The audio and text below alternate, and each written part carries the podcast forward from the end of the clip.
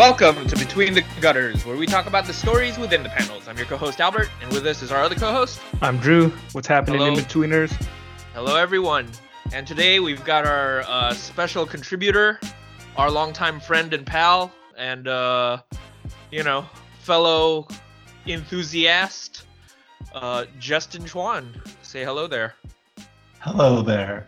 Enthusiast. I, I don't know the about the pronunciation and the the um is there is there a reason why you you uh, accented asked at the end of it? Uh, there is no particular reason. It's just how I pronounce things. Albert Uh, Okay. has a unique was- way of pronouncing words. Like he always says debris instead of debris. Exactly. I was struck in the head with a piece of debris, and I I've developed a speech impediment ever since then. And some might even say a logic impediment, but you know, oh, that's really sad. That's tragic. Uh, no, but I'll it take isn't. For comedy, everything is gold. Okay, cool, cool. Yeah, yeah, cool. That's right. That's right. Don't try to stunt me. Come on, man. That that the best you got? You gonna come at me? no. Uh, I guess he's not gonna come at you. yeah. I'm not. No. I was waiting for for coming at me, and uh, the coming at me never came. he laughed at you, so uh, that's a little disrespectful. He That's true. dismissed you, treated you as a child, That's patted true. you on the head. I can always make up for that, though. I know where he lives, and I can always stick my wiener through his mail slot and pee into his garage.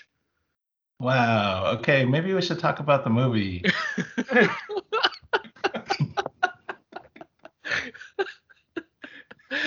uh, you come at the king, you best not miss. Uh, so for today's episode, we are going to be talking about our Shang-Chi autopsy or our Shang-topsy, our Chi-topsy, whatever you want to call it. Shang Topsy. Shang Topsy, exactly. We uh last week we went over the character that was gonna be in the movie, and uh this week we finally got a chance to see what the final product of the movie was like, and we've decided to do an episode where we go over the things we liked about it, the things we didn't like quite as much, and just what our final thoughts on the on the movie are. hmm How'd that How'd that sound to you guys? Yeah. Uh, how? What's my perspective on it? Like, where where should I be coming from? Because I don't. I don't. You should just come from your perspective, just you know, whatever it may be. Like I, I don't think we need you to fill any sort of a certain role, except just to provide input as an enthusiast. Okay. Well, one thing about Justin that I I think we can reveal to the audience is that Justin, you're not really super deep into Marvel comics or even the MCU in general, right? Like you haven't watched every single Marvel movie religiously or anything like that. You just kind of check out the ones that interest you. Yeah, that's very true. So yeah. Some like might the- even say that Marvel movies may be beneath you. yeah, yeah. I mean, I wouldn't say that at all. really? No. Really? No, no, no. huh? 'Cause- No, 'cause I, I- I, I thought you weren't necessarily big on movies. You were, I thought you were really into cinema. yeah. You're a cinemaphile. Yeah. Uh, you might have mistaken me for Martin Scorsese, but uh, but yeah, I try to watch a lot of movies. I wouldn't call myself a cinephile. I haven't watched that many movies lately, so yeah. Okay, okay. Well, we were thinking you could be our man on the street. Uh, you know, just uh, your average Joe who might have a peripheral uh, on, man. connection. Justin's above average. Oh, okay. You're our Oh, above average average man on the street. Thanks. That's that's really nice of you guys. Um, Yeah, I try to be as backhanded with my compliments as possible. That was a compliment. In some circles. well, I, I can also uh, contribute um, through the lens of uh, being an Asian American as well. Um, I'm part of this organization called We Are Half the World, uh, WOW for short. Um, and like what we want to do is uh, cultivate empathy for the Asian im- immigrant experience. Um, so yeah, maybe maybe that's where I can also contribute. Yeah. Yeah. Yeah. That's It's- some good stuff. especially uh poignant and relevant to the film in question. So it's it's definitely a good useful perspective to bring. Yeah. Everybody go give WoW a follow on Instagram and find out uh, all the stuff that they're pumping up on their on their uh, account. Uh, yeah, we, we we've out, worked with them a few Yeah. times ourselves. some comic and- book stuff. Anytime you see some comic book stuff on WoW, that's from us. Yeah, That's true. yeah. So, do you guys think we should uh you just want to do give your a brief spoil-free uh, take on it, Albert? Okay, I can I can try to give a brief summation of the of the film itself. Um you know, and you guys fill in any of the details that I I miss or uh details that you feel uh should be highlighted. Uh but we're introduced to Shang-Chi, Shang-Chi in this film. He's a uh, a young a young man whose father is an ancient warlord with 10 powerful rings and at the beginning of the story he's just a young man living in San Francisco trying to be as unassuming as possible when he is uh, confronted with assassins who are I, I guess it's fair to say there to to maybe bring him into the fold or there to get his uh a pendant that he has in order to use for you know whatever I, I don't even know if it's a ritual uh but we find out later that Shang-Chi is not as un as not as uh unassuming as we had thought he's actually uh, a trained assassin uh you know his father as I mentioned is this long-lived warlord who has sired him and uh, trained him to be, you know, one of the deadliest assassins on the planet, I guess. And over the course of the story, uh, we learn that uh, Shang-Chi was, you know, he had a, a mother who was assassinated because of the sins of his father. And as a result, his family fell apart. And, uh, you know, he he was going he was meant to use his skills to assassinate his his mother's killer but uh eventually he he chose a different path for himself and um he ends up yeah he ends up trying to live this life and uh ultimately the the original sin of his father comes back to haunt him and they they reconnect uh years later to resolve their issues you know their their personal familial issues as well as their uh whatever you know whatever the issues regarding uh the plans of his father are uh as as, Sure. as he tries to you know build his new empire I, Yeah. I that you know that was the most succinct way I could put it. Uh, let me know if you guys feel like there's something you want to mention, if I missed anything, or if you want to correct anything. No, I think that was uh, summary uh, of the basic plot of the movie. I don't think it's anything. I don't think the movie was anything too complex. Where Yeah, Those it's aren't- pretty those aren't- straightforward. yeah, those details aren't really things that that are gonna um, you know spoil virgin eyes or anything like that. It's it's a pretty straightforward superhero movie Yeah, with some martial arts elements sprinkled into it. And it it's uh yeah I don't I don't think it was anything that really tests the uh, intellect too much in terms of understanding what's going on but uh Yeah. just generally speaking I was gonna ask you guys uh just simple question without diving I mean you can answer it however uh with however much detail as you want but did you guys like the movie Well, let's go with Jess first. Um, what are your thoughts?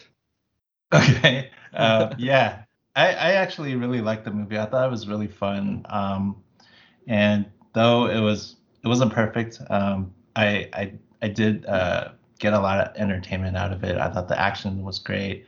Um, I liked how they blended the wuxia genre with uh, um, you know uh, other other subgenres within the the kung fu film uh, canon, like the Jackie Chan stuff, uh, things like that. But also on top of that, combining that with uh, some of the the, the Marvel um, um, uh, stories uh, as well. And I, I think um, uh, to add to that, like even more enjoyment um, that I got out of it was that they um, they left some things for uh, the Asian American audience. I think that that was really important. Um, um, and I'm sure we'll get into it later, but that it was really nice because it felt like a movie for our community, and I think that's that might have played a role in um, how uh, how much I enjoyed it. Um, so mm-hmm. there may be a bias there, but uh, overall, like if I took that part out, I, I, I think I would still have fun um, watching this movie. Do you think you could, you know, for our fans who or our listeners, any listeners who might not necessarily uh know too much uh could you but do you think you could give a brief describe uh description of wuxia as a genre yeah uh so i mean it, you could just like think about uh some of the most famous movies that came out of the genre like crouching tiger hidden dragon it's like uh, a movie that was uh um lauded internationally you know it got a lot of acclaim. I believe it won a few Academy Awards as well. Yeah. Um, so it's it's kind of a fantastical uh, built uh, in a world where you know uh, there there's these martial artists that that fly like around like trees and you kind of see that they're they're almost like superhuman. Mm-hmm. Um, Bending the laws of physics. Exactly. Mm-hmm. Yeah, and uh, yeah, and that that uh, that uh, popularity uh, continued, you know, with like Hero, um, which a Zhang Yimou movie uh, that came a few years after.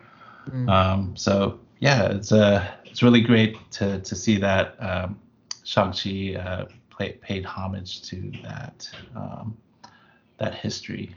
Um, it's cool to see. Okay. Okay. Um. Yeah, like uh, yeah um thinking back on it now uh i i'd say if i had to be perfectly honest i liked half of it you know? And maybe it's not necessarily a first half or the second half sort of thing. It, it might just be uh various elements of it that i respected and enjoyed. Uh, I'd probably say that there were more things in the first half that I was drawn to, and uh, yeah, and I'd say that there are things in the second half that I I took issue with. Um, mm-hmm.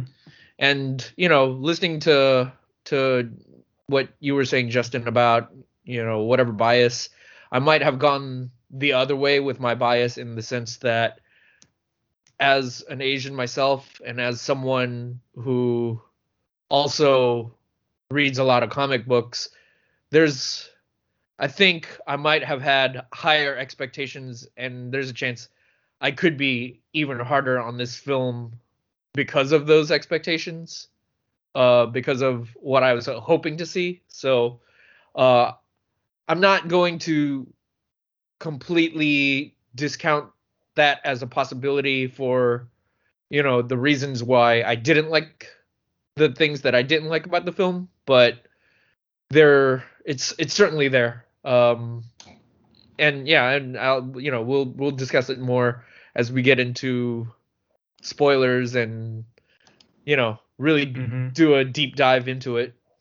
Yeah, I was I was gonna say I, I think you might be pretty harsh on it uh, I mean, after we, we, watched the film yesterday, we we did talk a little bit afterwards. Um, and I I don't know. I, I think I just got the sense that you were more displeased than pleased with it. But I was also thinking that that's a very Albert thing of you, you know, like that.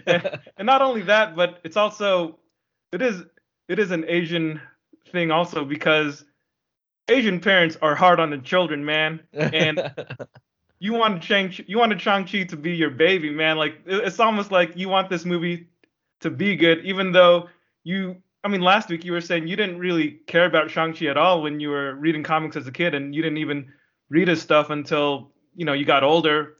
So so that that uh I guess the nostalgia factor wasn't really a role. I I have the sense that for you maybe because it was something that was geared towards Asian Americans, maybe that's why you held it to greater scrutiny. Is, is that accurate at all, Albert?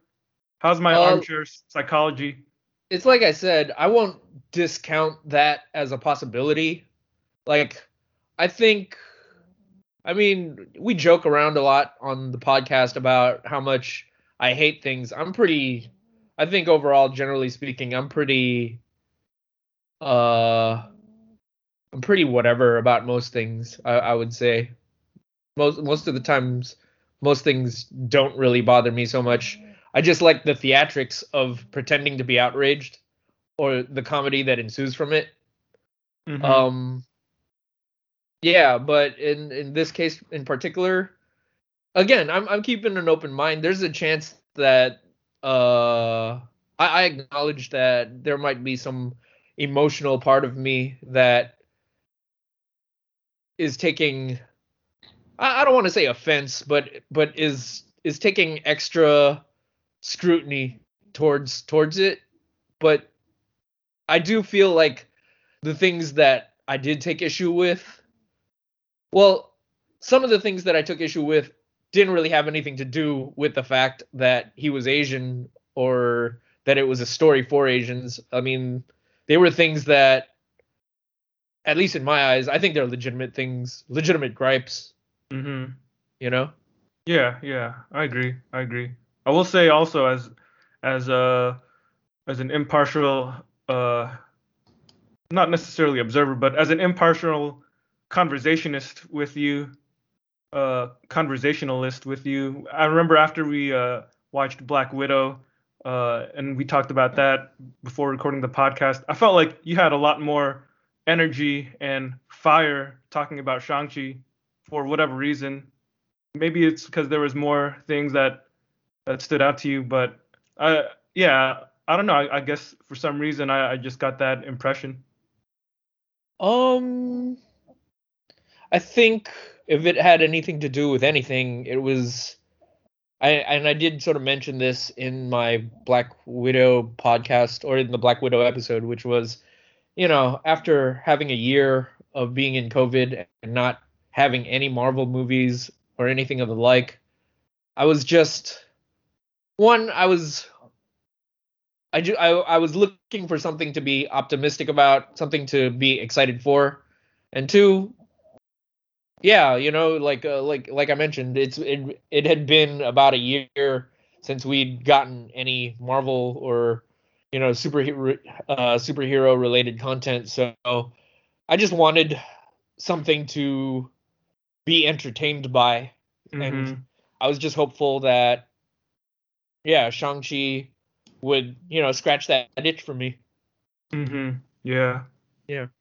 Yeah. I think for me, it there there was also kind of an element of being like slightly personally invested in hoping that this movie would be great.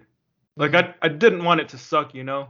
Like yeah, I wanted yeah. it to to be great and I wanted it to I wanted to love it. Yeah. No, I get that. I get that. There was definitely a bit of that too. I yeah. I like I I guess it it's the closest thing to us having any personal stake in any specific Marvel property, right? Yeah, yeah, exactly. you know, that is true. That is so. True. So, uh, yeah, you know, like whatever that tiny, teeny, tiny degree of uh, investment was, emotional investment was, it's still more than, you know, Just it's still a degree more than. Yeah, exactly, exactly. Yeah. So, you know. Yeah. Don't yeah, love anything because if it breaks your heart, yeah, that would have that would have been sad. Yeah. I mean, overall, it, it didn't break my heart, but I don't think I loved it either, and I wanted to love it. Yeah. It, it's kind of like what you were saying, Albert. Like you love you liked half of the movie, and you know it wasn't necessarily the first half, second half, but more just like elements here and there that composed the entirety of the movie. Yeah. And I felt I felt pretty similar. Like there were things that that irked me while I was watching the movie unfold. Uh, and and it wasn't until after after uh, we left the theater and, and we were grabbing some food and you were sharing some of the things that you didn't like about it that the things I realized that the things that irked me are kind of I should have I should have been as offended as you were, man. You know, like I think I think you kind of like fed my hate or something. Nice, nice. Yeah, it's you, good you, to know uh, that I can have that sort of an effect on the world. Yeah, yeah. Whereas whereas initially I was just kind of like irked by something or annoyed by it. You you helped that blossom into full blown disdain. So there there are things definitely things that I really did like about the movie, yeah. but I I, I just wish that well it's it's like I was saying when we were talking about Shang-Chi the character in our last episode. Like there's a I have a certain uh, conception of him in my mind Yeah. and I don't think this movie lived up to that. Uh, I don't think Yeah. I don't think it did a very good job of highlighting the elements that make Shang-Chi a worthwhile character. You know, like it there were some elements where it reached for those heights. It reached for for the, you know, the I would say like the element of him searching for his identity was probably one of the things that I like the most about the movie, and I wish that that had been a greater focus of the story. And uh, the other thing was like the just the martial arts element. Like I felt like the few, well, most of the, the action scenes were were well done, but I think the there were some things towards the end that uh, you know we'll talk about when we go full spoilers that didn't really excite me too much. Uh, But overall, I was still entertained by the movie. Uh, I, I mean, if I'm being super honest, I'd probably say it's not really a great movie by Marvel's Marvel standards. I Mm. mean, compared to a lot of the other Marvel movies, this is probably more on the lower of the middling end. But I will say Yeah. that uh, I liked it more than a lot of Marvel movies, even even though I can recognize that it's probably not as good as a lot of the ones that I like it more than, if that makes sense. Yeah, yeah. And well, I had I had another point which I was I was gonna make, and you know I I, I hope it's it's not taken as me like you know sliding you or throwing you under the bus or anything. Um, No, you but can throw me under the, under the bus, man. I don't I don't mind. I'm, I, I can take it. I can take it. you tough, you tough. Um, I would say out of the two of us, um, I I've often thought that you were certainly more analytical than I was about these things, and probably more of a purist than I was. I'm not a Uh, purist, man. I'm an elitist. right, right. That's true. You are an elitist. Uh, I'm a comic mean- book elitist.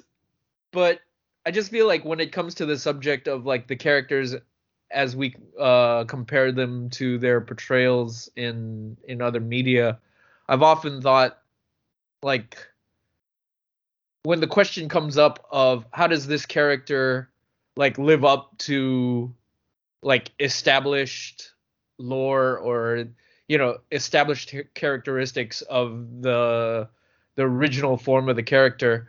Um that was like whenever i have these discussions with you drew i always feel like that's something that maybe it's not in the forefront of your analyses of these films but it is a question that i feel like you ask yourself when you're watching these things you know i i, Yeah.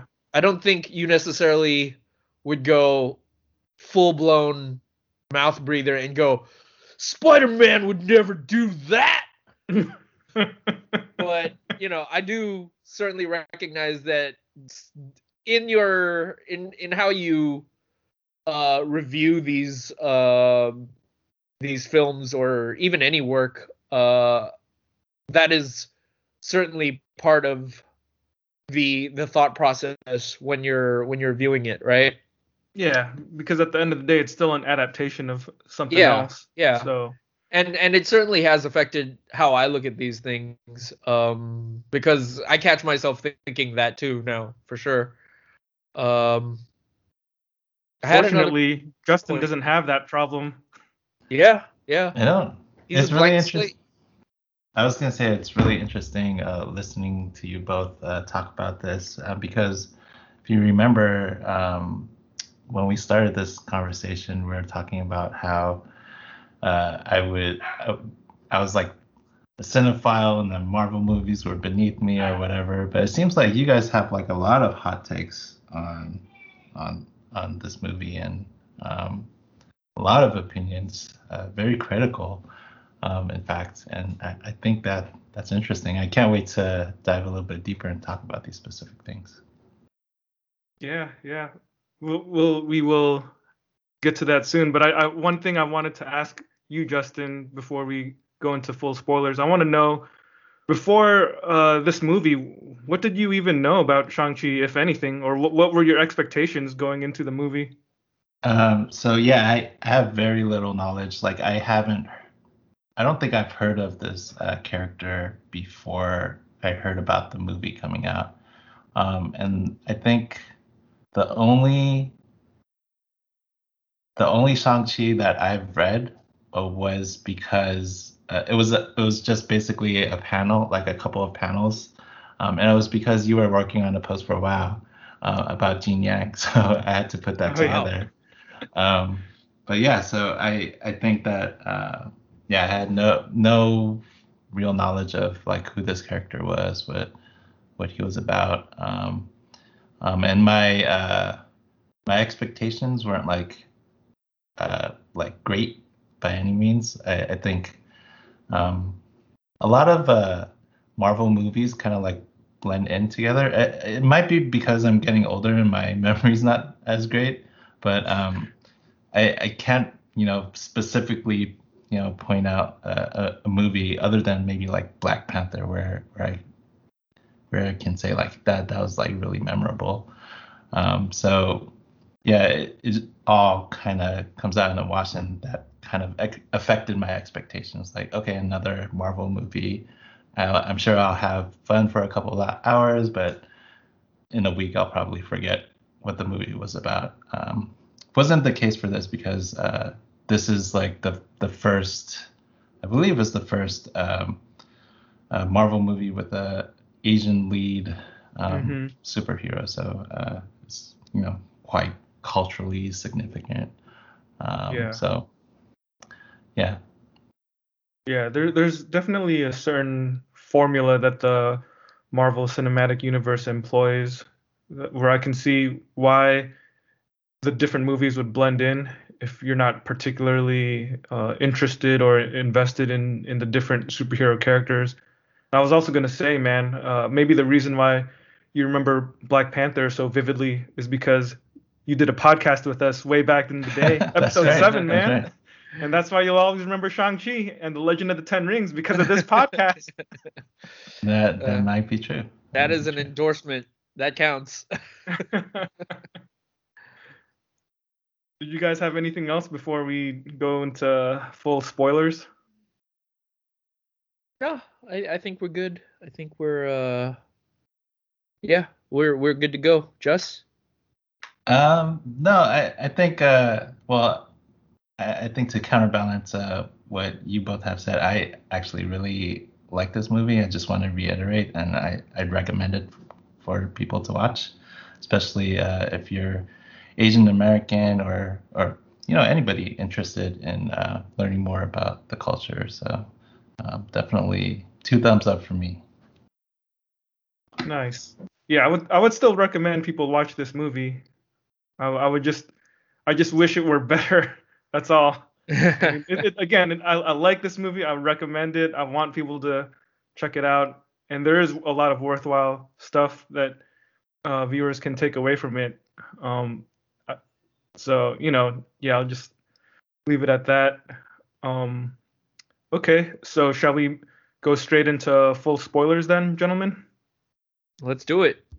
All yeah. right, so you're on uh, from here on. We're just gonna spoil the entire movie. So if you if you're the type of listener that uh, doesn't want to spoil the entire plot and the ending and whatnot, uh, maybe come back and and listen after you've had a chance to see the movie. So yeah, uh, with that said, Albert, what was the first thing that you wanted to spoil when we as we discussed this movie? Oh wow. Uh like man. I feel like we should probably talk about the thing that you hated the most. The thing and I think that's going to involve a spoiler. Well, I mean, now I'm kind of curious what you thought I hated the most. uh well, I, I will say that the things that jumped out at me initially, the things that were the loudest things, were probably the most superficial things. Um, like I will. Oh, oh man, uh, I feel like I'm I'm kind of on the spot here because there's just I don't even know where to begin.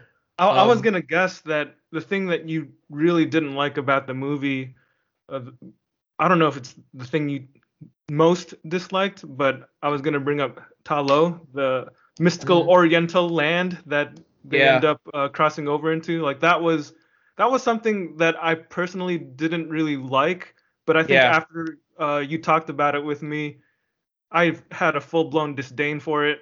Yeah. You know, after hearing uh, you know, your your perspective on it, like you you sold me on why that was an even worse idea than I initially thought.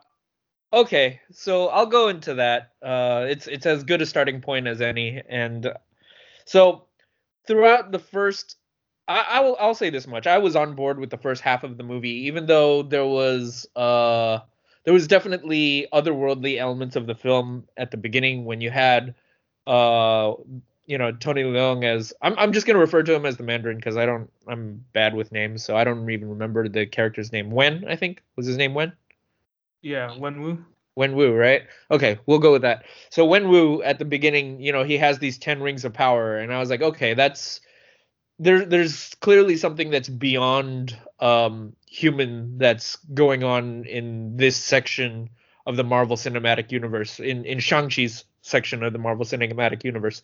But up until probably the halfway point of the movie, it was still pretty grounded in uh, you know reality more or less, right? Like it was really more about his martial arts skill and uh street level guys.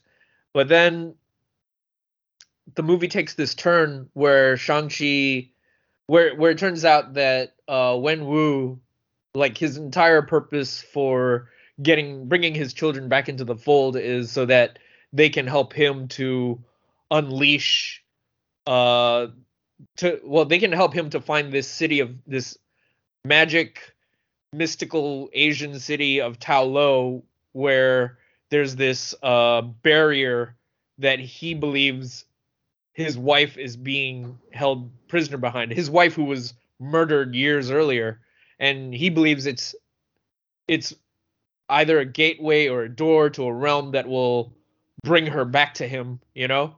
Mm-hmm. And and what ends up happening is um, you know, Shang-Chi and his sister, I forget his sister's name. Do, what was do you guys Shaolin. either Shaolin?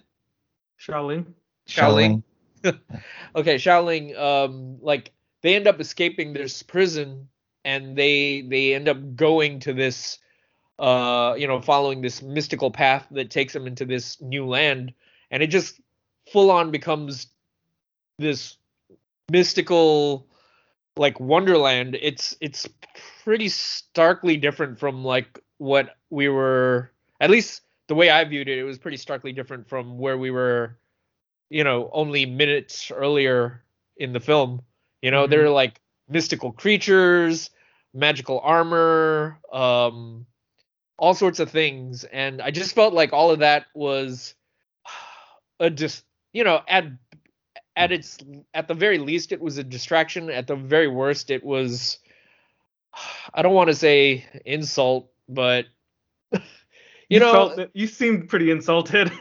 it, yeah, well, I just I guess I just didn't feel so I, I think the greater crime for me, and this and I'll acknowledge this. Like this is a case of me comparing Shang-Chi Shang-Chi against himself and maybe it might not be fair, but you know, we mentioned earlier that we that in in a previous podcast podcast I had mentioned that Shang-Chi wasn't something that I necessarily had a lot of nostalgic feelings for because he wasn't even somewhere someone a character that I had been aware of until years later. Mm-hmm. But I think yeah, and and I can honestly say that in terms of uh, all the comics and stories that we have of him that have existed in the past, I'm it's hard for me to say that any of those necessarily have any elements that are necessarily worth redeeming in it of themselves. So I wasn't super dead set on seeing uh, a movie that on seeing a movie that adapted those elements of his existing past. In fact, I like thinking about it in since we've seen the movie. I, I was expecting. I think if they had created something new, even if uh, it wasn't uh, tied to the existing lore of Shang-Chi, if it had mm-hmm. just been good, I would have been more than willing to overlook that. I could overlook the question of, well, what's at the found what are core elements of Shang-Chi and did this movie capture that, right? Mm-hmm. But I just felt like what we ended up getting with all the mystical elements and this entire mystical world, the thing that bothered me about that was it just felt like it was and I understand that this is Disney doing what Disney does, but it just felt very much like they were taking the template from Black Panther and applying it to Shang-Chi. And that's yeah. that's what bugged me about it, you know, when I think about it in retrospect. Like I was telling you this yesterday when we were uh, discussing it, but I remember hearing from, you know, random people that there was discussion about how Shang-Chi was supposed to be like Black Panther for Asian people, right? Like maybe that's reductive, but that mm-hmm. that's that's the general vibe of the conversation in the zeitgeist that I was feeling or hearing, right? That yeah, like Shang-Chi a movie was, that had a that level of cultural pop cultural impact. Yeah. Yeah, exactly. Exactly, right? But after watching the movie, I just really felt like, oh, they didn't mean that. So when I first heard that, I thought they were being figurative, right? But after yeah. watching the movie, I was like, oh, they weren't. That's not really a figurative statement. That feels quite literal, actually, because again, they they just they took Shang Chi, this street level character who, and we mentioned this in last week's podcast. He was a street level guy who was a secret agent who just you know used his hands to fight people. That was kind of the crux of his whole being. And mm-hmm. again, I'm not saying that I was necessarily married to that idea, but I, I think at least the idea of him being just a street level dude was at the very least was what I was hoping for them to keep. And for them to elevate Shang-Chi to this point where oh he he's got this entire mystical world, he's got mystical weapons. Like the idea of Shang-Chi is the the the tagline is the deadly hands of Shang-Chi, you know? And mm-hmm. it just I just feel like all that moves away from that, you know?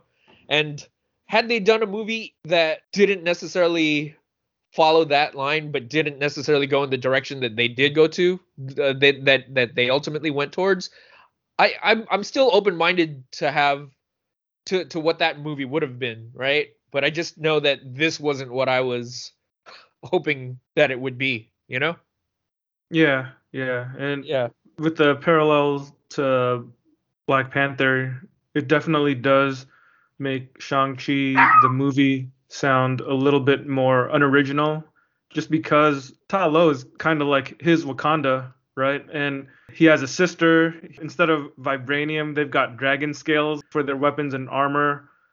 So it's got a lot of the those similar kind of trappings, even and even even the world that uh, that mystical world that the village inhabited was kind of this serene, beautiful location. I mean, it would it yeah. would have been like a wonderland other than the gate to hell that they were protecting. Yeah. or whatever yeah. you call it. Yeah, and I guess in terms of subtext, I guess that's what I would find.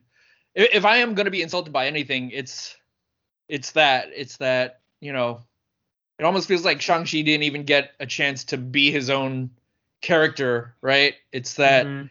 ultimately for you know for the sake of commercialism and for uh for whatever formula that they were deriving uh they just ended up going okay we have this character we and he has all this history but we're going to treat him like a blank slate first of all and and we're just going to you know since nobody really knows anything about him we're going to find a way to build we're going to do more will, world building than he actually needs or than he should have and we're going to try to if you really stop and think about it it's just really a means of marketing like toys and stuff you know like Mhm.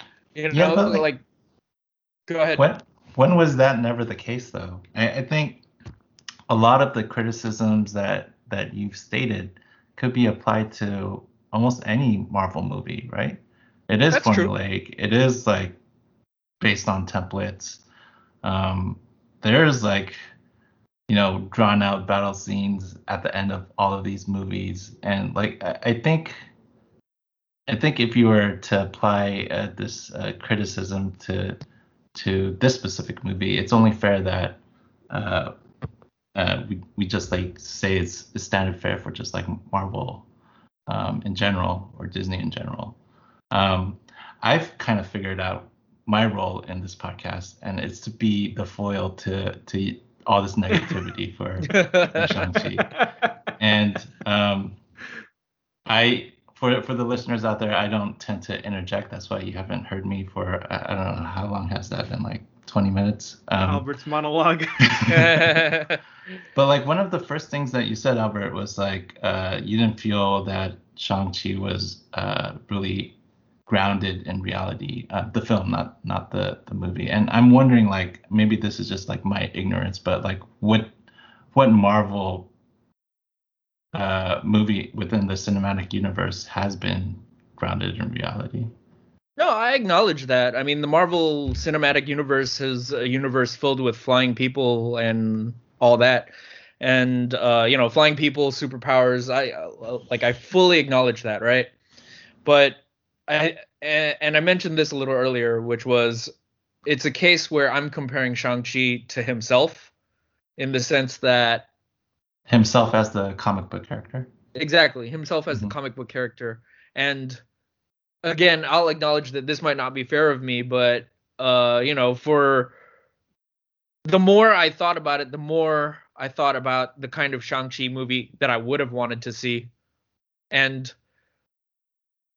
from what i do know of him if i was just to take like the most basic bare elements of him that existed in the comics and if I was to say what kind of story would I want to see out, out of that, I would have preferred to see a street, a more street level story, right? Mm. Like I, I don't, I'm not necessarily saying that you can't have people with uh, abilities that are a little bit above human abilities, but it, it would still have enough of a grounding in reality that y- you can lose yourself in the in the fantasy that this could be real, right?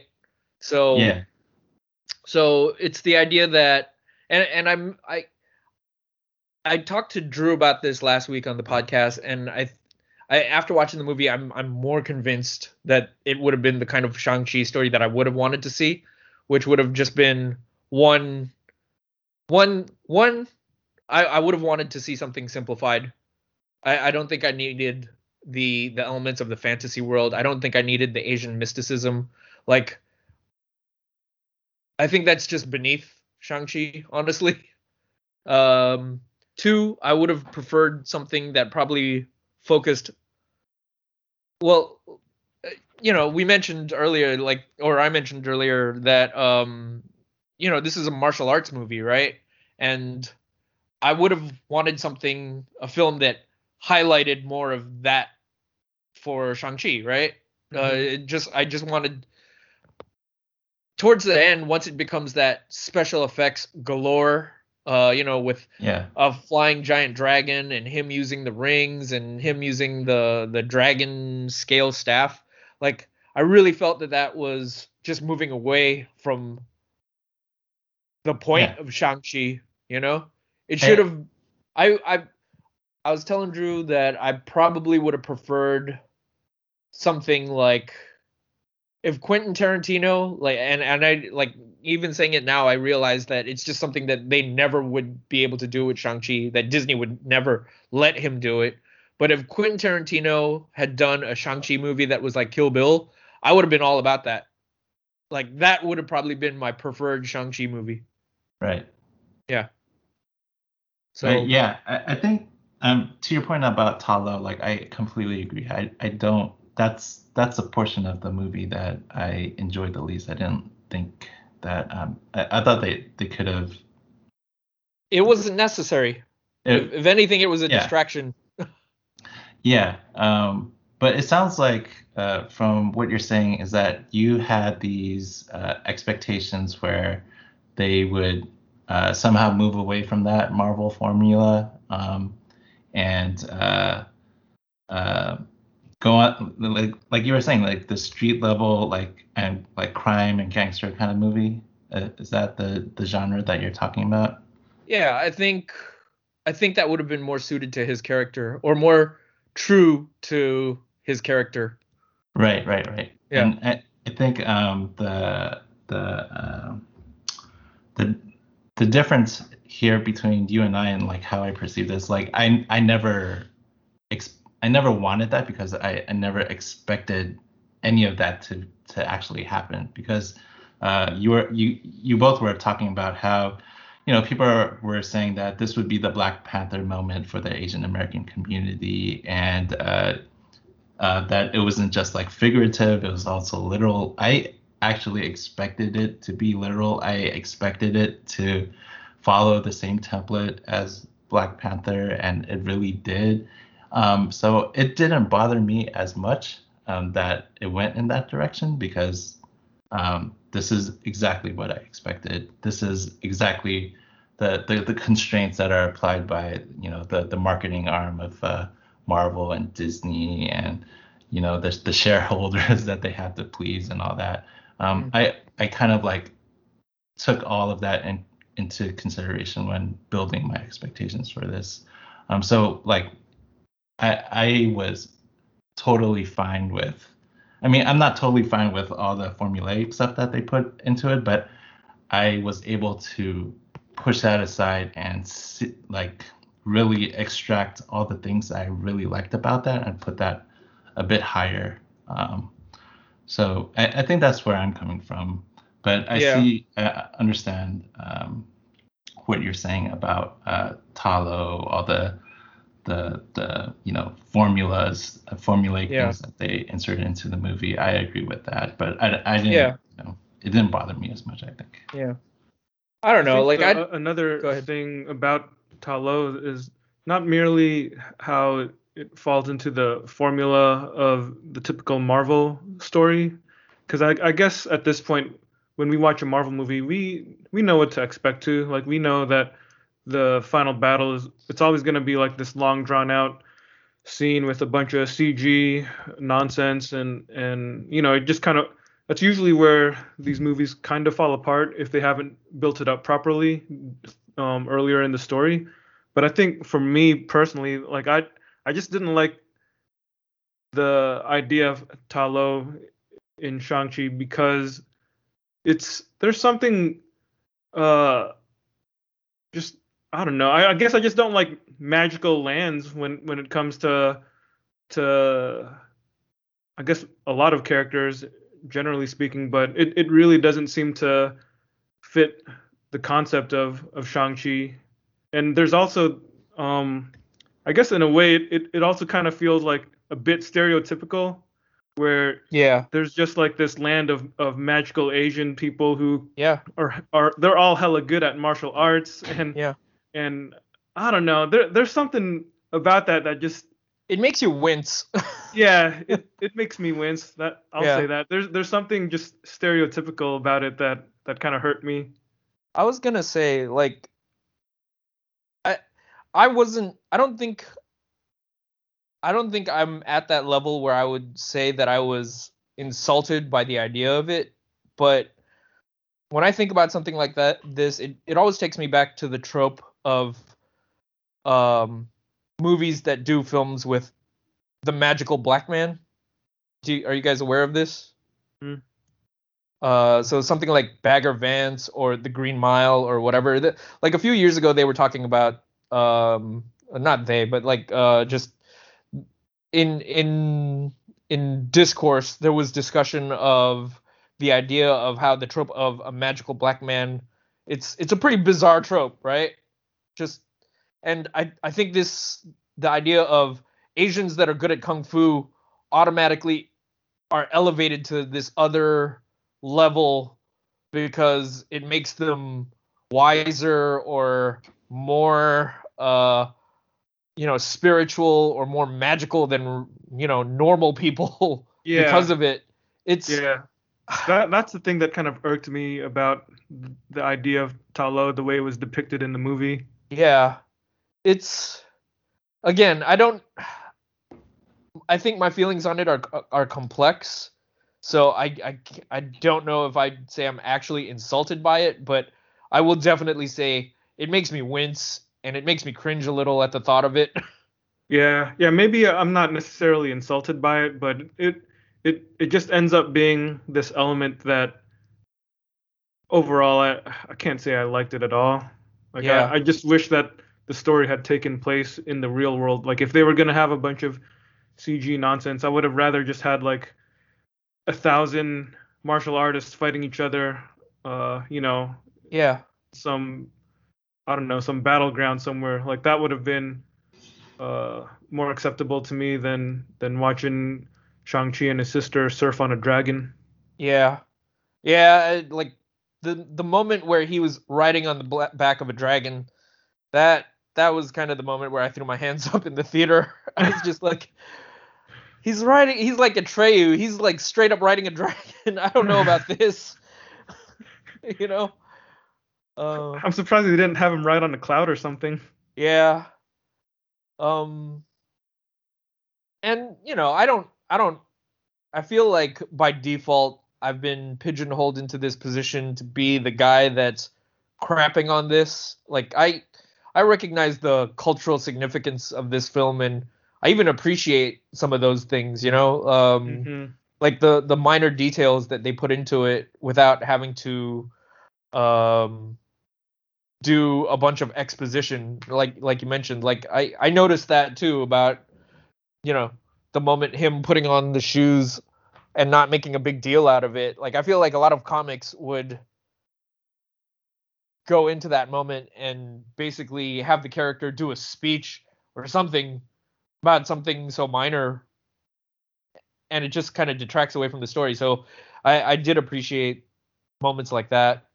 Um, Yeah, and I think this goes back to sort of like the different stages of representation that um, Riz Ahmed, who's a actor and MC, came up with, right? So uh, you're you both were talking about, you know, it's a stereotype that Asian people know martial arts, right? And I, I think that's true. It came way back from, you know, when Bruce Lee was like the biggest star in the world, and that's kind of like imprinted in um, the zeitgeist. But stage one is kind of like that two-dimensional stereotype.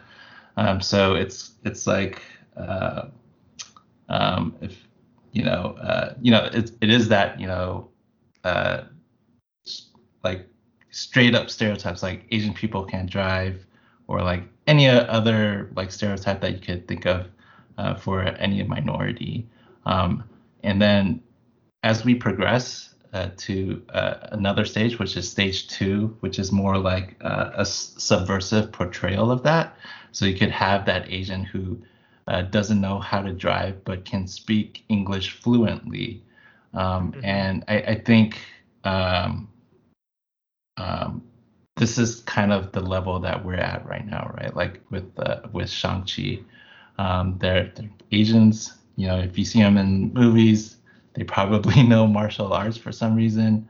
Um, and this is, uh, you know, kind of like what we get here. But there's also all these little things that point out, like, you know, it's it's not just there- there's there's this whole other world of uh, nuance that that is provided with with that stereotype, right? There's um, uh, Awkwafina who speaks perfect English and actually does not know how to speak Chinese. Um, she's ABC, American-born Chinese, and there's uh, like that that represents uh, another, you know, community that that is underrepresented in films, right?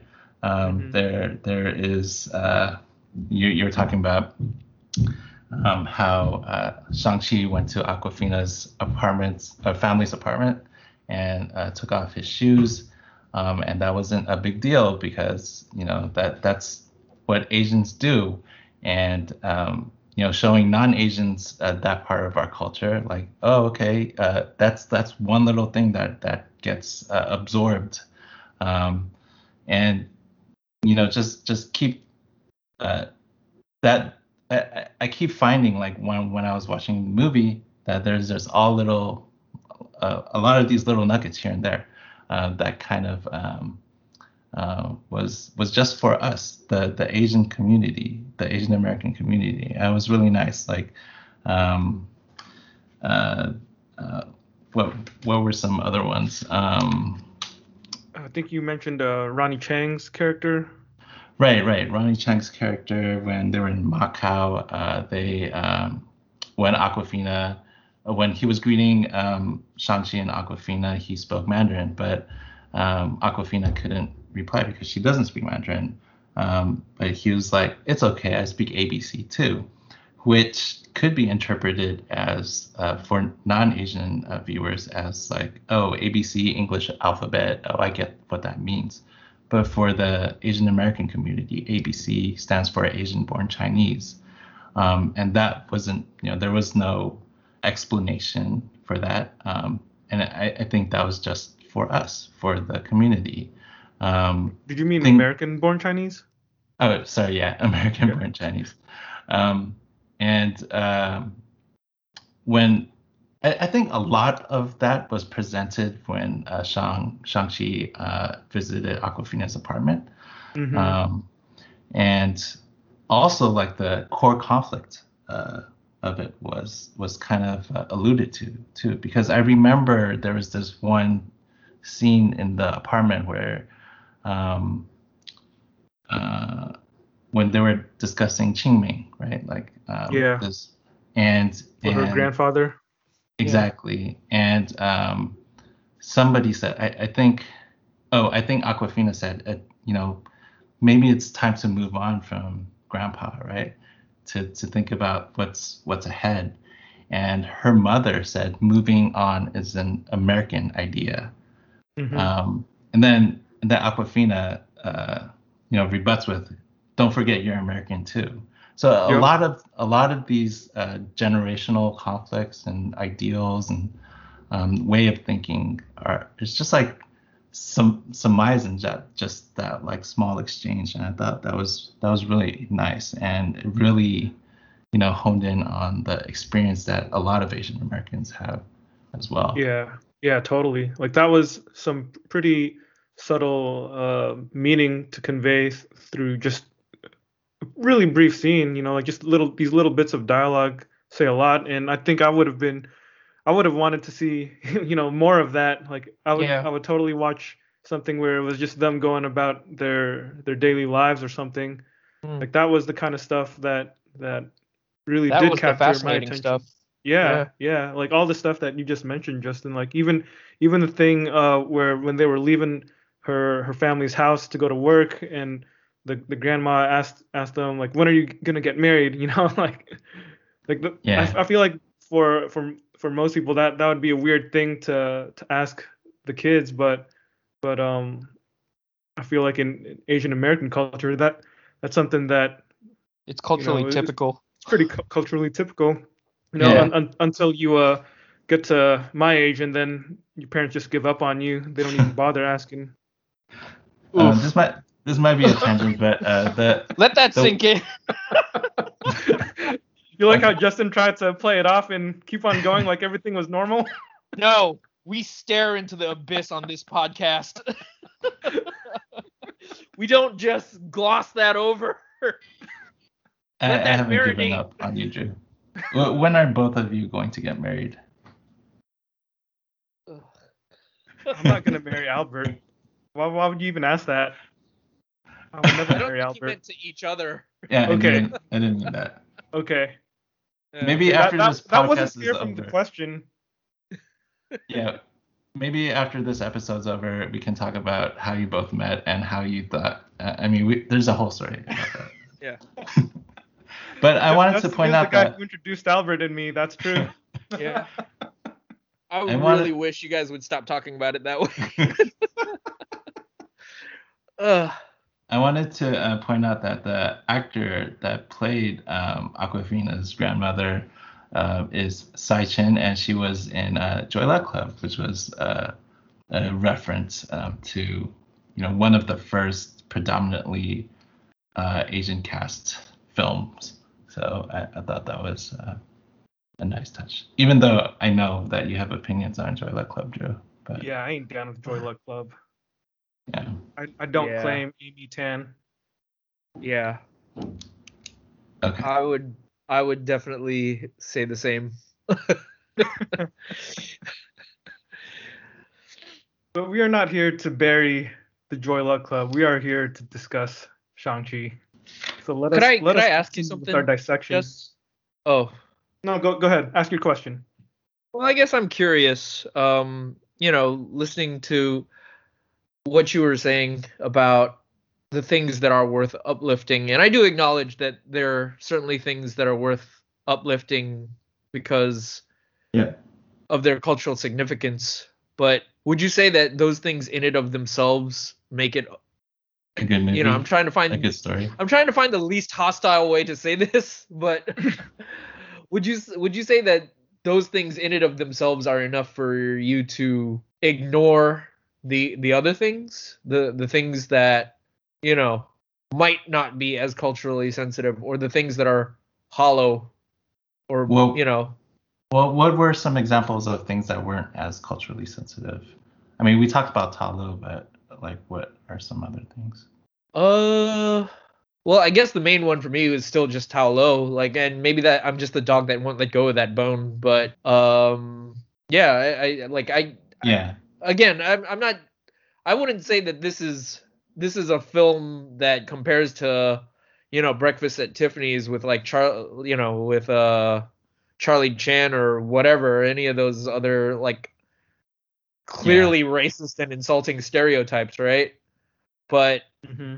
you know, there are still things, there's still instances where the film can certainly be better or ideas that they could have tinkered with that maybe just weren't as refined as they could have been. uh, yeah, and I completely agree with that. But I, I do think that aside from all the allusions to uh, or references to uh, Asian American culture, Asian culture in general, I think, um, well, one point that you brought up was you thought that the only purpose for Wenwu, uh, Tony Leung's character, to bring his children back was to help him break what he assumed was his wife out of this this this dungeon or this cage or whatever. Mhm. Um, I actually think it's a lot more nuanced than that because I think what his goal was was to bring that family uh, dynamic together. So before his wife passed away, he was really happy, and his children were a part of that. They were a family, um, and his wife, his wife's death, kind of brought back those like obsessive qualities that he possessed when he was like you know deep into crime as a warlord or whatnot. And I think he just had like tunnel vision. So like his character is like actually really complex and nuanced. And I I thought that um, was really interesting, and I thought that played a big part in my enjoyment of the movie as well. Um, I didn't think that you know he was just like uh, one-dimensional, and his motivations were were multifaceted as well. Like like I said, he really did love his children. He just didn't know how to show it, like many many Asian parents. Yeah. Right. And I Yeah. think that Yeah. that's a that's another parallel to um, that uh, cultural reference. Um, I will say that although it sounds or it seems like there was a lot from like I, it seems like I'm just harping on the movie, but I, I guess you know for us we, we spend a lot of time uplifting here things on this podcast and you know in in general discussion. So i do feel like this is a pretty different tone for me to take. And just again like i said just by default it just feels like i'm naturally pigeonhole at the moment into being against it but i will say that the the family drama elements of the movie were one of the stronger elements that i actually did enjoy and i wish that more of the film had been more centered and focused around that sort of thing rather than the spectacle. Yeah. yeah. And if you could like if you could think about it if we could just like throw away Ta Lo the the third act out of the movie, like what did you did you actually would you actually enjoy it? Or would would it still be you know something that that would that had was filled with things that uh, bothered you? Well, so me and Drew had this discussion, which was essentially what I was saying was that you know whether the purposes were marketing or whether they really bought into this idea uh into some of the ideas that they introduced in this film. Like ultimately at the end uh what they did at least in my opinion was that they they did too much world building for him. And they gave him they wanted to infuse him with all this extra uh, lore that I just didn't feel was necessary because and this goes back to my earlier point about how my ideal movie would have just been a more street level story about Shang-Chi, which is if they had just kept this if they had just taken the basic premise of this story, which was his father is you know, uh, the leader of a criminal organization who wants his son back in the fold, and it's a story about Shang-Chi dealing with that conflict of, uh, you know, being his father's son, but also, uh, you know, dealing with his own personal decision and choice to choose the path of good or whatever. Like that story, that simplified story by itself is substantially more appealing to me than uh,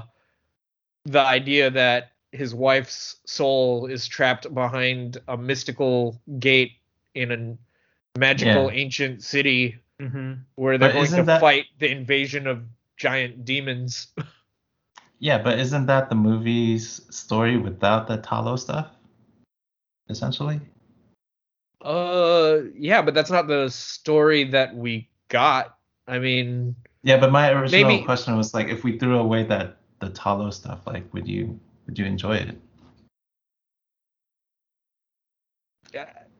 It's hard for me to, to say. Trying to trap Albert into a question that. well, that's the thing. It's hard for me to say because that's not the story that we got, right? So like execution counts at the end of the day, and I I want to believe that there's a universe out, that exists out there where if they had just stripped it, uh, stripped the story down to uh, something simpler, that I would enjoy it. But you know, based on the movie that we did get, it's hard for me to to envision that universe or to envision what that movie like would have looked like. These hypotheticals, do you? Um, you know, 40 years of being alone. Uh, it's kind of warped my imagination to the point where it's just a nub and my capacity for imagination is almost non-existent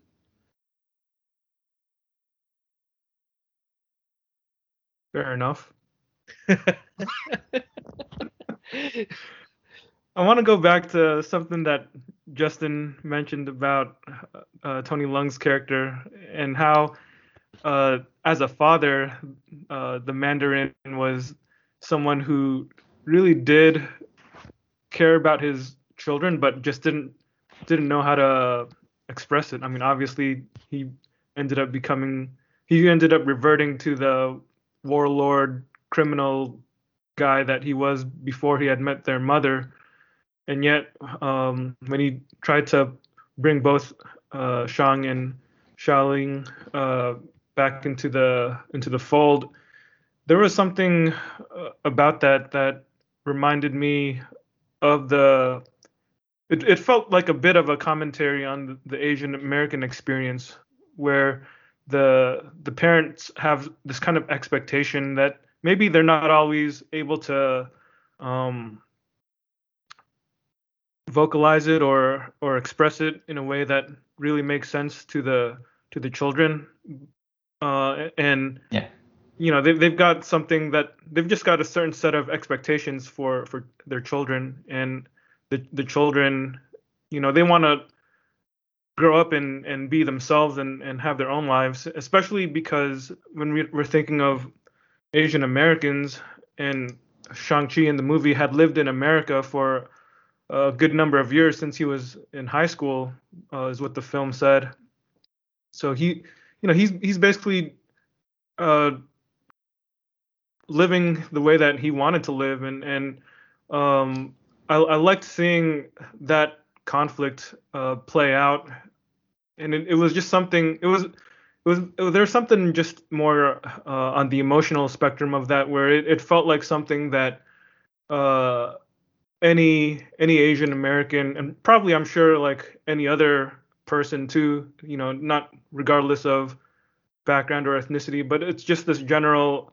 concept of trying to search out for your seek out your own identity um, apart from what your parents' expectations are. Um, you see that play out with Awkwafina's character as well, where she's doing stuff, uh, doing a job that her her mother isn't too impressed by, um, or I guess even even her brother uh, kind of gives her a hard time about it. But in a way, like she's still doing what she wants, and it's not like she's a you know a loser or anything. She just she's just doing a, a job that isn't uh I guess on a superficial level isn't isn't what uh, she should be doing because she's got an education and she's doing something menial. So I, I feel like those elements were pretty interesting. I kind of wish that the movie had kind of zeroed in on on on those things, especially uh, it would have made a lot of sense to zero in on it with Shang and, and his father. Like I, I definitely did like the flashback scenes to to show at the different ages of his youth uh, how he was relating uh, to his his mother and his father. Um, and I, I, guess that formed the emotional core of the movie. But it it just felt like at the very end of the movie that whole emotional core was kind of thrown aside so that they could ride dragons and you know shoot energy blasts at each other and and mm. that's that's what i think hurts that hurts the overall story like that element of the story because it, it kind of cheapens the conflict you know? Like it it starts off as this conflict where it's it's emotions that the parent doesn't know how to express to the son but then at the very end it just becomes them punching each other and and that's that's weird you know? You don't feel the need to punch something when you don't know how to express your emotions uh probably not my father. I will say though that the the fight between shang-chi and wenwu um did try to attempt to that. I don't know if it came through but like um, the the transition of the the rings um, um, from Wenwu's Wenwu to Shang Chi, um, and how he was able to take all that power, uh, but not uh, kill his father, and he threw the rings back on the on the floor on the ground. Um, and then how uh, um, Wenwu picked those rings up um, to fight. I don't know what that that monster thing was. Uh, that that bat thing, whatever it was called. The Dweller in Darkness. Yeah, the Dweller in Darkness. Oh, stupid name. But um, when he was trying to fight it so and break free from it. There are things about this movie you don't like. yeah, I mean, of course, I I did say that Ta Lo was like pretty dumb, but um, so when he was trying to break free, um, and I, I, think there's this like realization from him, though he didn't say anything. You can kind of see it um, on his face because Tony Leung, if you didn't know, is a the actor that was um, um, in Asia, he's known as the the man who can speak with his eyes. So I'm looking at Tony Leung's eyes in this scene, and um, and what he's saying to me with his eyes is that uh, he he um, kind of admits that he made a mistake, that you know he realizes that he was wrong because that ugly bat monster wasn't his wife. Um, and and uh, I think he expresses like that is a heck of a sentence. I think I think he um you know his his expressions express uh, this this sense of remorse and for what he's done. And you know Asian parents they never say sorry. But what he could do is transfer the the rings uh, to Shang-Chi. Um, That's so a good point. Yeah, I hadn't considered that, but that that's a really good point. It, it's it's a good bit of subtle character acting because I'm not a cinephile, I, I it was lost on me at the moment. But I, I thank you for bringing it to my attention. So next time I watch the movie, I, I'm gonna pay more attention to his eyes. sure. But no, no, I'm no, for real though. Like that, that's a good that's a good observation because the a lot of the emotions are conveyed through the body language and the acting. Um, Yeah. So it like even though there wasn't a whole lot of dialogue during their fight, yeah, what you sh- brought up that that definitely does add another dimension to the father son relationship. Yeah. Was there anything else that uh you guys wanted to uh, speak about? I did have other take other issues with the with Oh the yeah, let's let's hear those issues, man. We gotta hear those issues, Albert. Come on, come on. Um, there were okay. Oh, Can geez, can I again. just can, maybe I can say what I hate about it since um uh, we're just making Albert say all the Okay, negative okay. Sure, shoot. so I felt like this movie, uh, like uh, for the most part, uh, was trying to be its own thing, but couldn't break out of the template. Um, there was like, formula. yeah, the formula. Like the first uh, act, um, especially, it was like, oh, this is like, I'm watching this. It's like this is cool. It's a little bit different.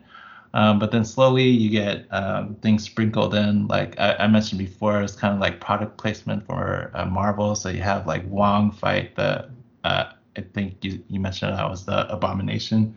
Mhm. That Justin knows stuff, dude. He knows comics. that scene didn't need to be there at all. it Like, didn't. Um, and then you have uh, in the third act, it was like full on like Marvel product placement all over the Yeah. place. But like Ben Kingsley um, did not need to be there at all. I forgot what happened in Iron Man three. Um, Yeah. I'm sure you all will explain it to me, but like, like his character was like so irrelevant, and I, I mean he he was He good for like maybe two jokes. single purpose. Yeah. Yeah. And like I said, he could have been easily replaced by a map. Like we didn't need a whole character there. Yeah.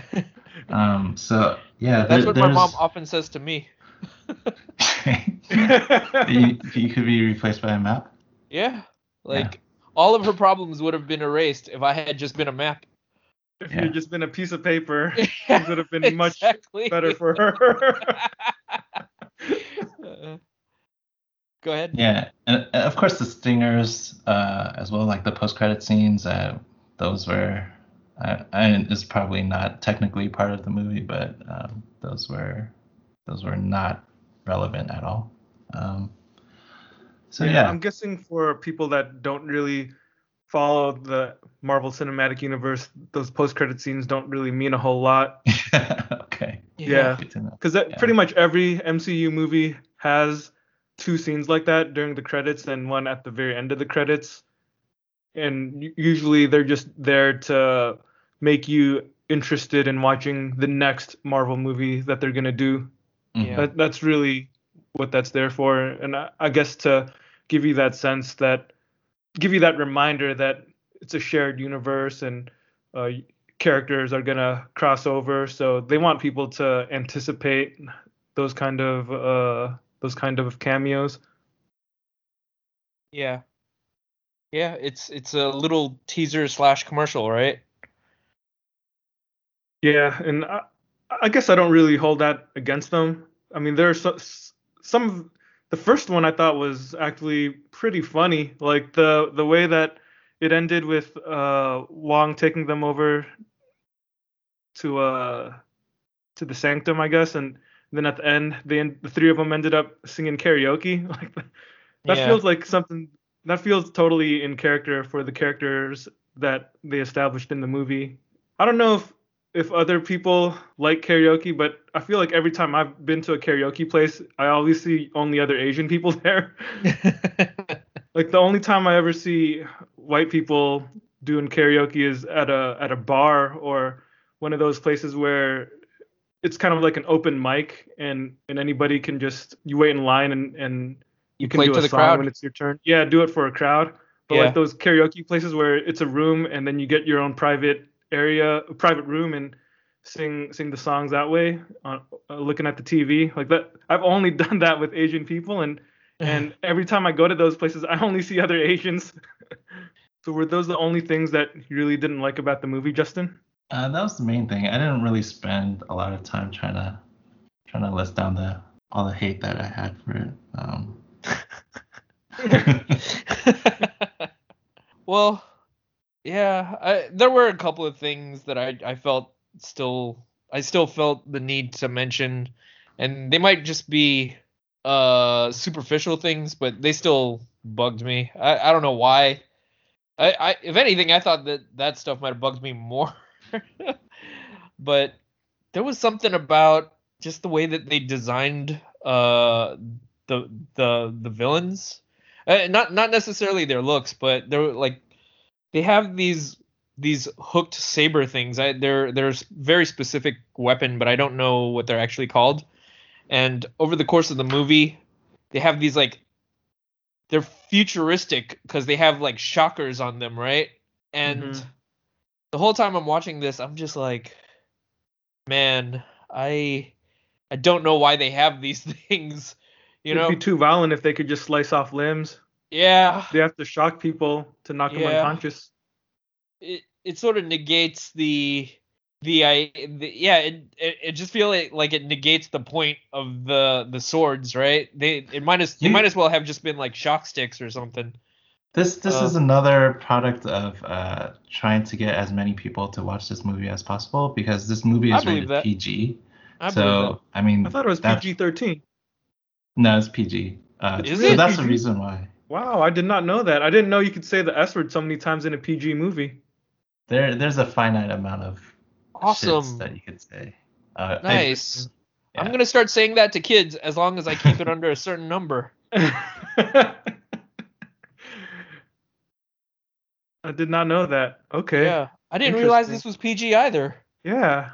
that is you have shooken me Oh, Yeah. I'm sorry. I'm sorry. I thought it was PG. I just checked it's PG-13. I, I apologize. Oh, okay. you have unshooken me but but to to um to address that same issue with the the swords, like I, I think Blood would have made it an R-rated movie, right? So I Yeah, but they could cut them without. Again, it, it doesn't have to necessarily be uh, a Quentin Tarantino film where you've just got geysers of blood or anything.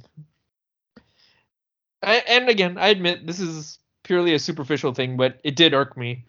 And there was a scene at the end of, uh, in the final battle, uh, when you know, uh, when Wu's army is you know quote unquote army uh, is attacking the village, where they come out and they have these. Um, at first, they look like crossbows, but you know it, they just turned out to be. They fired uh, uh, like bolos or something. It, it, so they weren't even meant to kill these people, uh, the the villagers. These things were meant to incapacitate them and shock them, you know. And watching that scene the whole time, I'm just like thinking to myself, why don't they just have guns? You know? Yeah, yeah. I, I thought the same thing because he was because Wenwu was talking about how they were gonna burn down the village or or raze the village to the to ashes so that they could free his wife, and then they rolled up in those jeeps to the village, and the first thing I thought was, wait, if he has all these resources, how come he doesn't have some armored transport vehicles or something? You know, like I don't expect him to have a tank, but wouldn't he have some bigger vehicles? And if they were truly gonna destroy the village, why wouldn't they use bombs or you know rocket launchers or? Why are they holding back? yeah, yeah, exactly. That Yeah. That was strange to me. Instead, all of these guys that were gonna destroy the village got out of the cars and you know like gentlemen, they were they got out and prepared to have a, a fair fight with the Yeah. other people they were fighting. yeah, and uh, it just made me think of the '90s Spider-Man animated series where, even and even as a kid, I hated that show. Yeah, Where- that wasn't good. where for some whatever reason every cop and every villain it just felt like everyone was just packing laser weapons because you know, again you know it's a PG show so they can't have guns or whatever but it, it's something that takes you out of the moment when you're watching that scene Yeah, you know? see, and that and then that reasoning also doesn't make a whole lot of sense because Batman the animated series, which was going on at the same time, yeah those bad guys had actual guns, and they it had wasn't a Tommy problem guns there. There's a way to there's a way to show real weaponry without having Yeah. gratuitous violence. yeah Yeah. So I think I think the policy has changed over the years, especially in the last couple of years in regards to gun violence. So I, Yeah. I, do think that um, we're we're going to see this trend of like not seeing as many guns in PG or PG-13 yeah stuff. even even if those things hadn't been uh if those you know crossbows had actually fired actual arrows that still would have made more sense to me. You know? Yeah, that's true.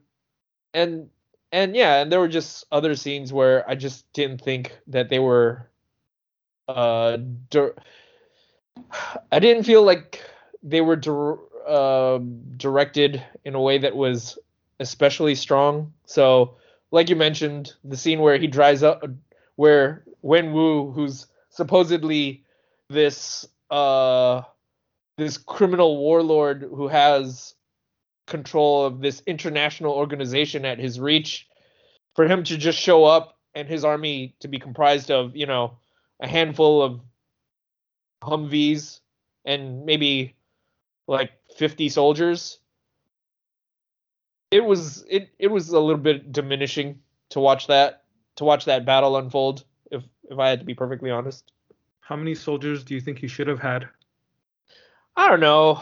I just felt like they were trying to they really wanted to capture something epic, something along the lines of uh, you know, uh, like Black Panther or, you know, Lord of the Rings where you just had epic amounts of armies taking each other on and I just didn't feel like that's what I was seeing, you know? So you wanted more like things on a grander scale on top of like the dragon fight. Mm, The the other thing I would point out is like the you know how they had to the the path to get to Ta Lo was through this uh forest moving forest maze thing. yeah. hmm Like I I, I think that could have played in the the logistics of bringing it. a That did occur to larger me, where army. Maybe a Um, bunch of them did die. um That's fair. I guess That's fair. I guess my stance would just be if you're gonna do it, then you know, I would have preferred that it be consistently big. Yeah. Yeah, Yeah. But- that, that makes sense.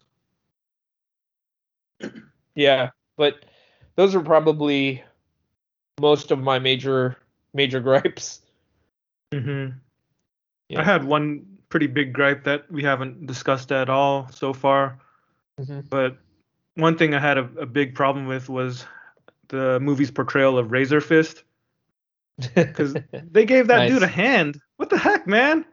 Razor that ain't Fist. Razor Fist. Exactly. Razor Fist is supposed to have two stumps at the end of his arms, right? Like both of his arms are supposed to be bladed weapons. So to give him a hand is a gross violation of everything that Razor Fist stands for. I, I think that was because of uh, uh, Wen Wu's character. I, I don't think that uh, two two Razor Razor Fist would have worked under Tony Leung. What do you mean? How come? But is, is, isn't he like, from my understanding, isn't he like a like a a more uh, comedic like a character serving Who, comedic Razor Fist? Yeah, isn't that? Well, you think it's funny to see a guy who has no hands and replaced his hands with swords? You think that's funny? You I'm think laughing. comical? intentionally, yeah. Like he did that intentionally, didn't he? So I, I do think that is kind of funny. One of the panels that I remember reading, I think you showed me this, Drew, was um, uh, like his kidnapping victims yelling out like, "How do you even use the toilet?" I thought Yeah. that was funny. Yeah. Yeah, exactly. see, that that's the razor fist that I wanted to see. I wanted to see a guy who was so crazy, he was willing to have both of his hands amputated and replaced with swords. yeah, that Like, that I want to have see him drive his car with those swords for his hands. Yeah, um, that would have undermined uh, Wenwu's uh, whole deal about being like a, a proficient warlord. If he had a guy that had replaced his hands with swords. exactly. Another thing that, uh, or here's the thing that I really did like about the movie that we didn't really Yeah, touch can on we talk yet. about things that we like? That that would be nice. but I, I like that it, it took place in San Francisco and it didn't it wasn't a it wasn't in Chinatown, you know, like they they showed a different part of San Francisco. Like they were showing Clement Street, dude. Like that's the place where we we walk past those stores all the time when we go to the Green Apple when we're Yeah. looking for comics. yeah. So it was like a real pleasure to see that on the screen. Even uh the Muni scene, even though the one California doesn't really go on that route, and the, but that it's the one bus, California. Yeah. yeah, it, it was it was an actual line at least, and that the Muni bus was super clean inside, and I think they did something to the seats to look different. Yeah, there were uh, green seats instead of red, and I think that was to make uh, Shang-Chi pop because Shang-Chi was wearing red. So Oh yeah, that's a Yeah. good point. Yeah, just visually it makes sense. They could have made him. They could have kept the seats red and had him wear a green jacket. How about this? be. How about this? What if he was shirtless in the scene, but his skin was orange? Oof, dang, Drew not like that. yeah. but that would have been true to the character. It would have been true to the to the racist comics that we don't like. Uh, But and I, were you guys pleased with how they uh, used San Francisco in this movie? yeah, no, it's uh, great. Yeah, I thought it was a better depiction than most films where it's just when you watch uh, how they design San Francisco, and this might be a thing that's just you know for us, but usually it doesn't make sense whenever we watch a movie that uh, takes place in San Francisco because it just feels like they just took the most scenic places and juxtaposed them against each other Yeah. to give you know to give it the best look but we know in our hearts that that ain't right and Yeah. this felt more true to what san francisco's layout actually is Yeah, I think um, the one California, like uh, that whole scene was took mostly took place mostly in uh, the uh, Nob Hill area, didn't it? Yeah, I that was that was Nob Hill. Yeah. Yeah. I don't know if they filmed it there, but it looked realistic. Like those streets actually looked like the streets. Yeah, the they had the real streets. Broadway tunnel too. Yeah. So, Yeah. And they had Shang-Chi living in the Richmond district, which makes a lot of sense too. yeah, yeah, and that was that was uh near the place of work, right? The Fairmont. So I, mean, Yeah. I think it all made sense. Yeah. Yeah. That's that's the uh, bus line that he would be taking. Yep. justin could i ask you something Yeah. uh, are you familiar with the director of the film Yeah, um, Destin Daniel Cretton um, directed like a film called Short Term 12, which I really like. Um, that was the film that actually introduced me to Lakeith Stanfield um, and uh, really showcased Brie Larson too. So it's a yeah, it's a great one. what what would that you say are you know as as a as an observer of his directorial uh work would you say what what I guess what kind of stories is he accustomed to telling? What is this Hmm. like his first action film, or does he usually do action films? Or you know, I, I guess that, that's the context I'm trying to get. Yeah, that is. Uh, I believe that's his first action films. It's a small sample size for me because I've only seen Short Term 12, but he's only have has like he only has like three other movies that are full featured. Mm-hmm. Um, so the the most recent one, other than Shang Chi, is uh, Just Mercy with Michael B. Jordan, which is like I a did watch that. drama. Yeah, Yeah, um, that was so a good movie. I, I think his focus is more on like the the quiet indie dramas. Um, Mm. so That would explain why those opening scenes of Shang-Chi were so engaging. Because, Yeah. yeah, like the, the character bits and. Um, Yeah. Yeah, I, I, I really liked that. And actually, after we watched the movie, uh, Eric was telling me that uh, Brie Larson has been in quite a few of his movies, so it made sense for her to be at, in the end, uh, in the post-credit scene for this one. yeah. Yeah. Could I ask you guys what you thought of um, the martial arts in the film? Like, I don't, I don't know, you know, I don't know too much about film production, so I don't know that uh, Destin Daniel Cretton, you know, had a huge hand in like fight choreography or whatever. But Yeah, uh, yeah, uh, I'm just kind of curious what you guys' thoughts on the uh yeah on on for a movie that's about kung fu. What did you think of the kung fu in this movie? I thought it was uh, I thought it was really shot well. Uh, the choreography was really good too. Uh, they hired a, a guy named Brad Allan who came out of uh, Jackie Chan's camp, um, Mhm. and he led the the stunt and choreo- choreography crew there. Um, what's also cool is that they had you know uh, the the staples of uh, the wuxia genre and like uh, the kung fu genre and um, Michelle Yeoh and Mm-hmm. uh, there's this other actor um, in the Ta Lo scenes uh, who was teaching, you know, Awkwafina how to shoot a bow and arrow.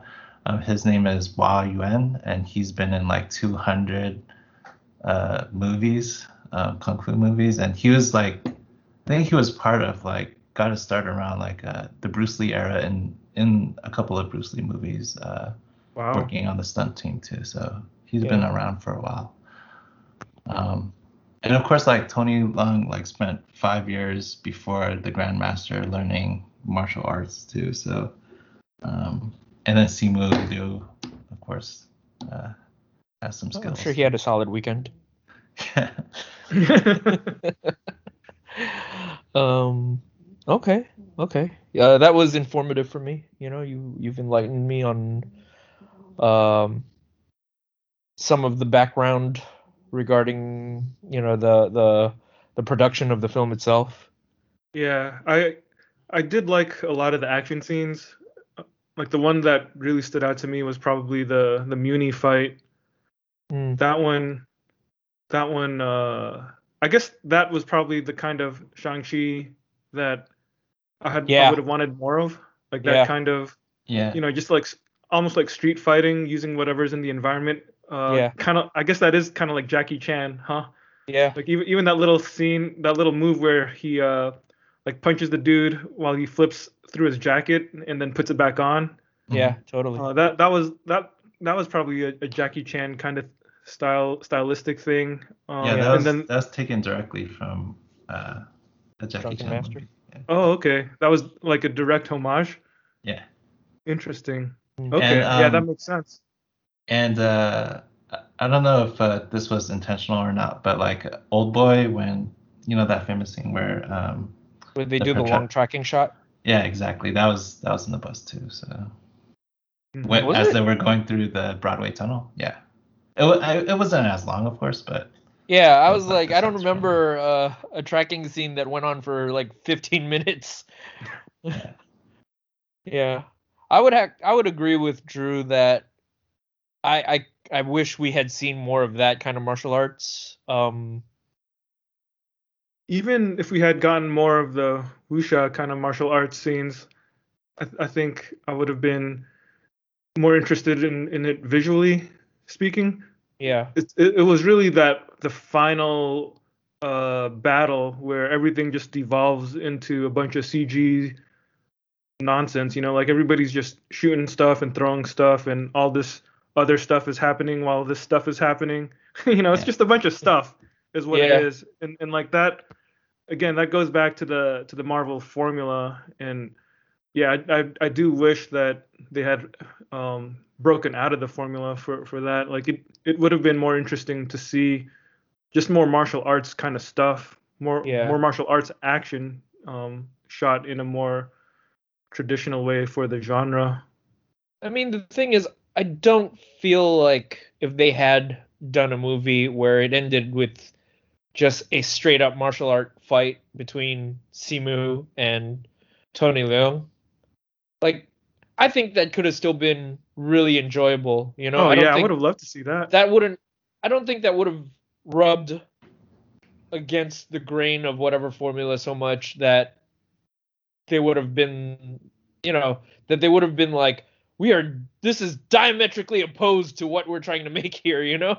Yeah. Uh, but they just, I guess, I want to say that they just kind of played it safe. Uh, I don't know. Yeah, Yeah. I think that's They fair. gotta they gotta s- sell those uh, dragon plushies. You know. Uh, Did you guys like the cast, generally speaking? Was there anyone who particularly stood out besides Tony Leung? Um, I wasn't. I I don't. I wasn't especially enamored of Awkwafina's uh comedy stylings early on, but Mhm. I will say that as the film progressed, and you know, in the more quieter moments, in the more uh character-driven moments, I did enjoy her more. Uh, yeah, than her initial uh her initial uh introduction so there was that um Oh, that's interesting. Um, I do think that she tends to be typecasted in like that, uh, the funny sidekick role. um, Yeah. way too often, and um, those scenes that you were talking about may have like subverted uh, some of that. Maybe she'll she'll do another uh, movie that's like uh, The Farewell. I yeah don't know. yeah. I, re- I really did like the farewell. I was pretty impressed uh, with her acting in that movie. I felt the opposite. I thought she wasn't very good in that. Really? Uh, yeah. Uh, counter counter to uh, you know all the, the praise that uh, she was getting for that. I thought the Oh, movie was great. That was like a shot. That was shot great. But that's n- neither here or there. No, yeah, I, I I thought that her trying to be funny, uh, that it, it kind of reminds me of like when I first someone told me about her and I, I looked her up on YouTube and and checked out her music and I, I thought that was just like horrible. So the fact that she acted in a in a drama like The Farewell, I think that was why I was impressed that she actually could act um, as opposed to just be this silly, you know, vulgar joke kind of person. Um, yeah, Mhm. so I, I think in in this movie in Shang-Chi, like when she was just acting like a normal person in with her family in, in that scene in the beginning that we talked about, and even uh, later in the movie, uh, when when she and and Shang-Chi had uh, a scene before the night before the battle in the village, and he was talking to her about uh, the lie that he had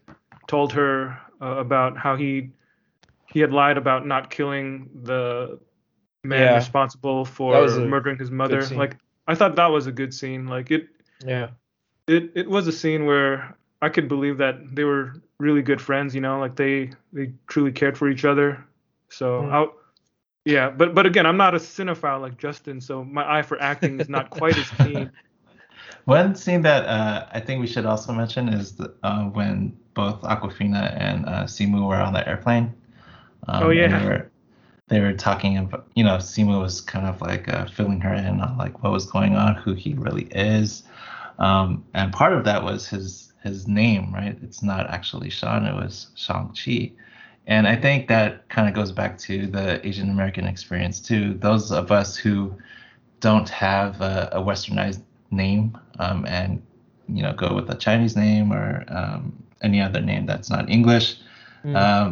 People have a hard time pronouncing it, right? Like until you Yeah. spell it, right? Like it's uh, it's it's hard for people to grasp like how how it's pronounced. So And even after you was a- spell it, it can still be tough to people. Yeah.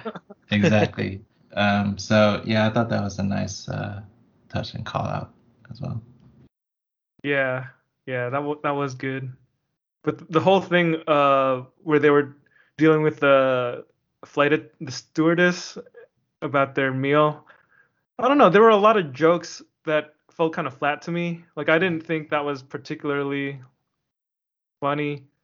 Um, when they were when they ran out of chicken or or beef or whatever it was that they had run out of, and I Yeah. I f- I feel like there was at least one or two other scenes that were supposed to be funny that fell flat to Mhm. me. Mhm. I th- oh, I remember the other one I was thinking of. It was when during the final battle when all the demon things are flying in the air and uh, the village people are uh, and they're they're still fighting the the assassins and they're like we have to work together. And then Razor Fist says no we'll never work together. And then he sees one of his friends get killed and he's like we got to work together. Like I felt like that was supposed to be funny but I didn't think it was too funny. Yeah. like there were just a lot of jokes that they didn't it didn't exactly make me cringe but they didn't make me smile either It was the kind of joke that made me that could make me believe that this was a PG film. yeah that's true that's true Yeah. Yeah. Uh, what did you all think about the the the switching in language between Mandarin and English? I actually thought that that was uh, one of the positives of the film. I remember when we were discussing Black Widow, one of the things that we discussed was that uh, Scarlett Johansson, uh, that Natalia Romanov and Yelena Belova don't really code switch, you know, or uh, they don't really switch into Russian very often, and it would have felt more authentic if they had. And I do think that this film, by doing that, that Shang-Chi, by doing that, did feel more authentic. I was more, yeah certainly more behind that aspect of the film. Yeah, Yeah, I was uh, totally. su- surprised about uh, of the The volume. how the volume of Mandarin in there. I, Yeah. I don't think there was any actual logic behind the switching, right? So Yeah, they, it didn't feel like they had to artificially generate some reason why they could only speak whatever language. There was that one moment when Tony Leung asked his son uh, if he had been practicing his English. Yeah. So Yeah. that, I guess that explains why Shang-Chi learned it in the first place, even though they were living in China or wherever, whatever exact place they were in. Yeah. Uh, so that that that makes sense. Um, but yeah, I did I did like how they would go back and forth, and also even uh, that's those scenes that you guys were talking about earlier, where uh, Awkwafina's character she doesn't speak it, but she understands and and replies in in English when whenever she can, like that. That was definitely something that rings true for me. yeah, Yeah. I, I just find that stuff fascinating because ever since have you both seen The Warrior? The there's like The a TV show? yeah the TV show. Yeah. And Oh, that's another thing that I was I would point to where if they did a Shang-Chi movie, I probably would have wanted it to be more like Warrior. Yeah, Warrior's great. And one of the things that makes it great is the the switching between Cantonese and English too. And I, I think what's really cool about that is that um, uh, they recognize that for uh, some of the audience, uh, reading subtitles is like not a thing that they want to do. Um, so what happens in Warrior is that if there is if There's there a transition moment, right? yeah, there's a transition moment, um, but the the rule is if there's a white person in the room, they would have like uh you know the the accented English, like broken English, or uh, they would speak in Cantonese. But if the white person is gone, they all just like speak perfect English with all the the slang and the Yeah. the rhythms and the vernacular. So I'm Yeah, assuming that's- that's... because the understanding is that in those moments we're we as the viewer are supposed to understand that they're actually talking to each other. yeah, So in those they're moments they're speaking other. Chinese to each other, but Yeah, we're hearing Yeah. it as English. exactly. It's it's not that oh the white guy left the room. Let's talk. Let's talk to each other I don't wanna kill him or something. You know that's Yeah, it's yeah. Not, that's not the case. Yeah, that's You okay. it's it's a clever Okay. like directorial technique that is good. to uh to communicate or or to to uh, uh show that you know I I, I dig that Yeah, that Yeah. makes sense. yeah Yeah, that, that's that is a clever idea. Have there ever been any other shows or movies that have done that? Because that that sounds new to me. Like I, I wonder why I can't think of anything else that's done it like that. But Yeah, uh, yeah, there was Kung Fu the Legend wait, they, what? huh? They you did don't that? remember no I was kidding Okay, I, I thought you were talking about the uh, David Carradine I was because uh, he's uh, fluent in Cantonese, but No. we were hearing him speak in English this whole time. Uh, I think he was the primary example of how Westerners think Asian people are always either wiser because they talk so slow or just incapable of talking quickly.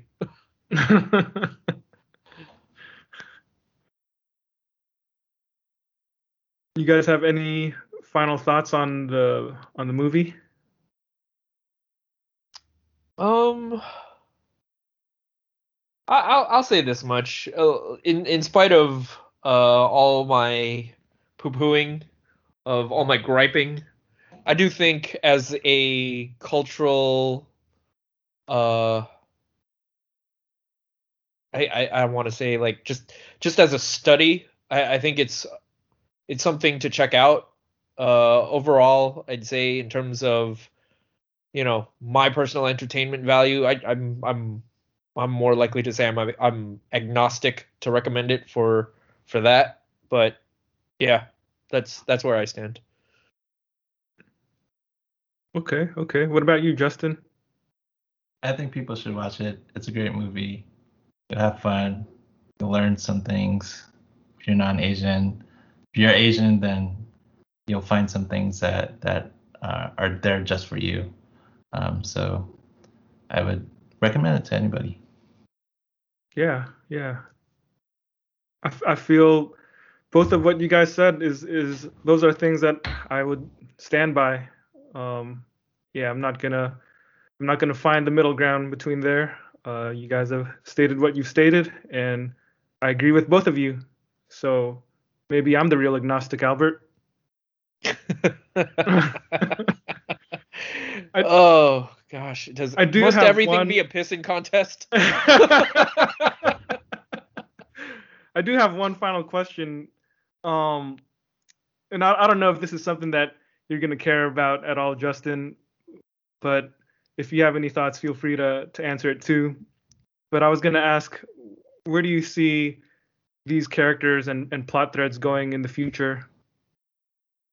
Oh, I uh, I don't know. I, I think the the biggest conflict has been resolved with um, Tony Leung's character's death.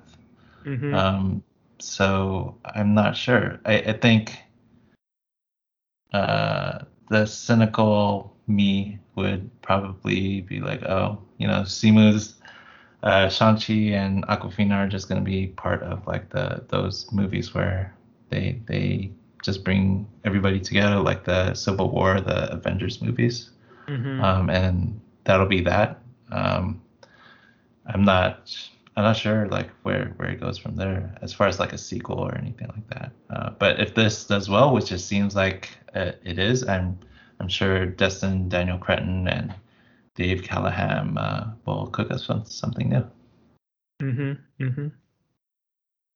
Um, I think I have the more fanboyish take on it. Uh, you know, just just because of our DNA as you know comic book fans. Uh, Mm-hmm. uh, one of the one of the one of the uh, stingers at the end. Uh, it was a scene that showed Shang-Chi, Shang-Chi and uh, Awkwafina talking to Wong about uh, and talking to Wong and Captain Marvel and Bruce Banner. Uh, and it was meant to be this small scene that was I guess a formal introduction for these characters into the grander, bigger Marvel Cinematic Universe, you know? Mm-hmm. But one of the things that they introduced in it was that at the end of the film, um, Shang-Chi still had the Ten Rings, and the Ten Rings weren't actually mystical artifacts in nature. They were talking about how they they had no I, I guess they were uh, what's the word? They were like anomalies. They they weren't mystical because Wong had no uh, reference for them in any of his you know codexes, Codexes. or whatever, right? Yeah. So, and they also mentioned that in in closer observation of the Ten Rings, it seemed that they were sending out some sort of beacon. And for you know, for those of you who uh, aren't necessarily in the know, what this is in reference to is, at least as far as what I think, it's in reference to a John Byrne story from the 90s called the Dragon Seed Saga. Um, I don't know if that was the first story that established that these rings were actually not mystical but alien in nature. That uh, Wenwu slash the Mandarin had actually found them in a crashed spaceship, and the the rings are actually a uh, a command system for this spaceship, and the story that John Byrne did was called The Dragon Seed Saga, and it makes the connections to the rings to a race of aliens. I forget what they're called, but the the race of aliens are basically a race of Fin Fang Fooms, and if you're if you don't know comics, Fin Fang Foom is is a giant kaiju like dragon that exists in the Marvel universe. And he wears purple pants. And he wears purple pants for some reason. I forget what the what their race is actually called in the series. I'm looking it up now. Uh, I just watched the video uh, video on this the other day. Uh, Kakaranthara, I think is what they're called. Oh no, the planet is known. Yeah, well, I don't even know, man. But it was a John Byrne story, so who really cares? yeah, he he not good. More dragons? I can't. I can't take it. Yeah. you They're doubling down on dragons, but they're not just dragons now. They're alien dragons. That With makes it all better. Yeah. Does it? Does no, it doesn't. I will say that when I was a kid, I did enjoy the the Dragon Seed saga just because it was cool watching Iron Man fight giant dragons. yeah, but kids eat paste. Eh, some adults eat paste. True Some that. adults eat ivermectin. Yeah, that's true. we forgot to uh, mention how those rings in the movie are more like bracelets. Did that yeah, did that irk you at all, Albert? yeah, it did. I I didn't want to mention it because I spent so much of the podcast uh uh just you know talking about the negative things. So I was gonna leave it, but in my mind, that's not that's not the Mandarin. Uh, or at least I I still think Tony Leung is great, but those bracelets and how they uh, exhibited their powers was not preferable to me. I I prefer the the version of the Mandarin that we have in comics where he actually has ten rings of power. Yeah, one on each each finger. ring, yeah, and each ring has a different power set. Mm-hmm. That was that's something that I grew up with. That's something that I stand behind, and that's just something that I had more fun with. Yeah, understandable. Yeah. What about the final uh, end credit scene where you see Xialing taking over her father's empire? Like, do you think there's anything more that they can do with with her story in a future installment? I'm That- sure they will. I don't. I don't really know what though. What were you gonna say, Jess? I was gonna say that just seems like a, a Disney's Plus spin-off, like a show or something like that. Um, If this does really well, that I don't know. I, I I can't see it being like a big big thing. I mean, Mhm. it could be a storyline for any sequels, right? Yeah, they, they're gonna need a bunch of assassins to fight these space dragons. Mm, So she's gonna bring right, the right. army of 50 people, you know? Yeah. mm, mm. Oh yeah, I just checked it. Fin Fang Foom is part of the race known as the Mc- Makluans. Well, that was not worth it.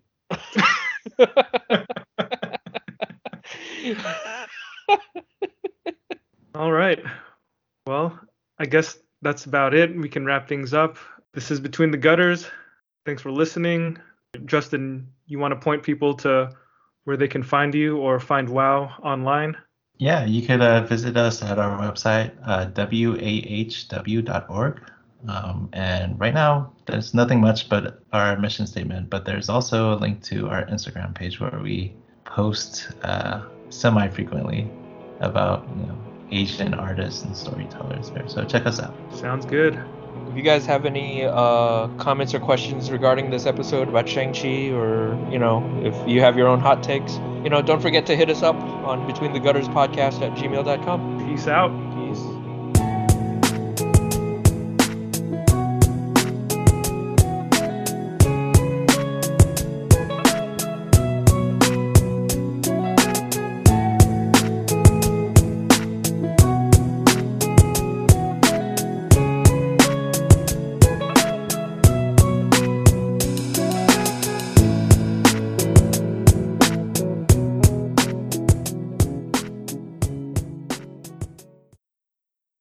Justin, Yeah. yesterday, before the movie started, Uh-huh. you told me that you had a hot take on Chloe Zhao, the new dir- the director of the upcoming Oh. Eternals film.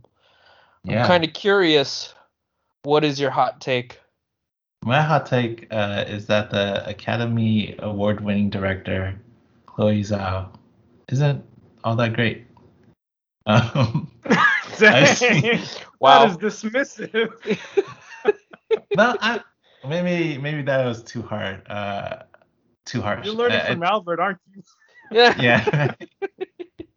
um, no, her movies are um, are okay, or maybe even good, but I, I don't think that uh, they deserve as much praise as they they're getting. So I've seen The Rider and uh, Nomadland. Um, I haven't seen her first feature, um, but I, I think my point of view is that her movies are not very opinionated, um, and they get a lot of interest because of the the style of filmmaking she she does.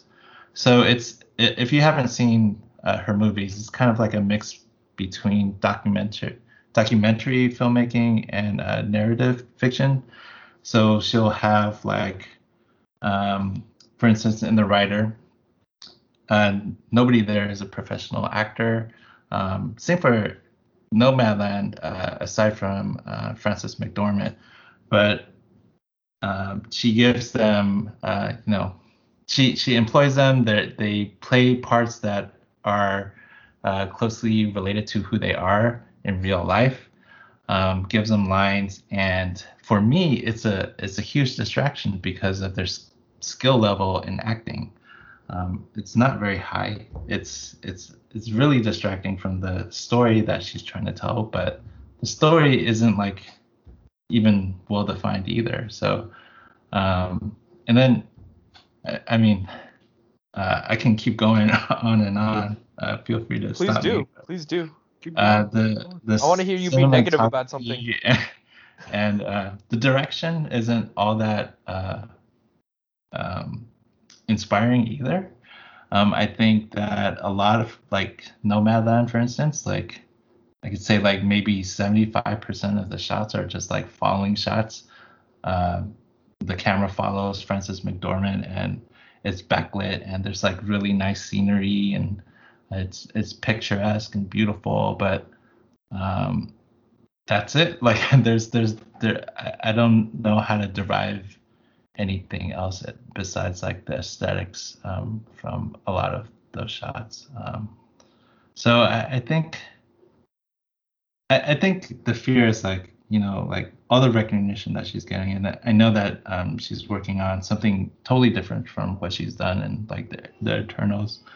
Um, but my fear is that in a couple years time, people will start to realize that uh, she isn't that great of a director, uh, and you know all of the the compliments uh, the compliments that she's she's had for um, you know awards wise or like paving the way for Asian Americans, women directors, filmmakers um, in in that you know director seat uh, is just gonna just gonna disappear uh, because I, I think a lot of the the trailblazing that she has done is is really important and significant.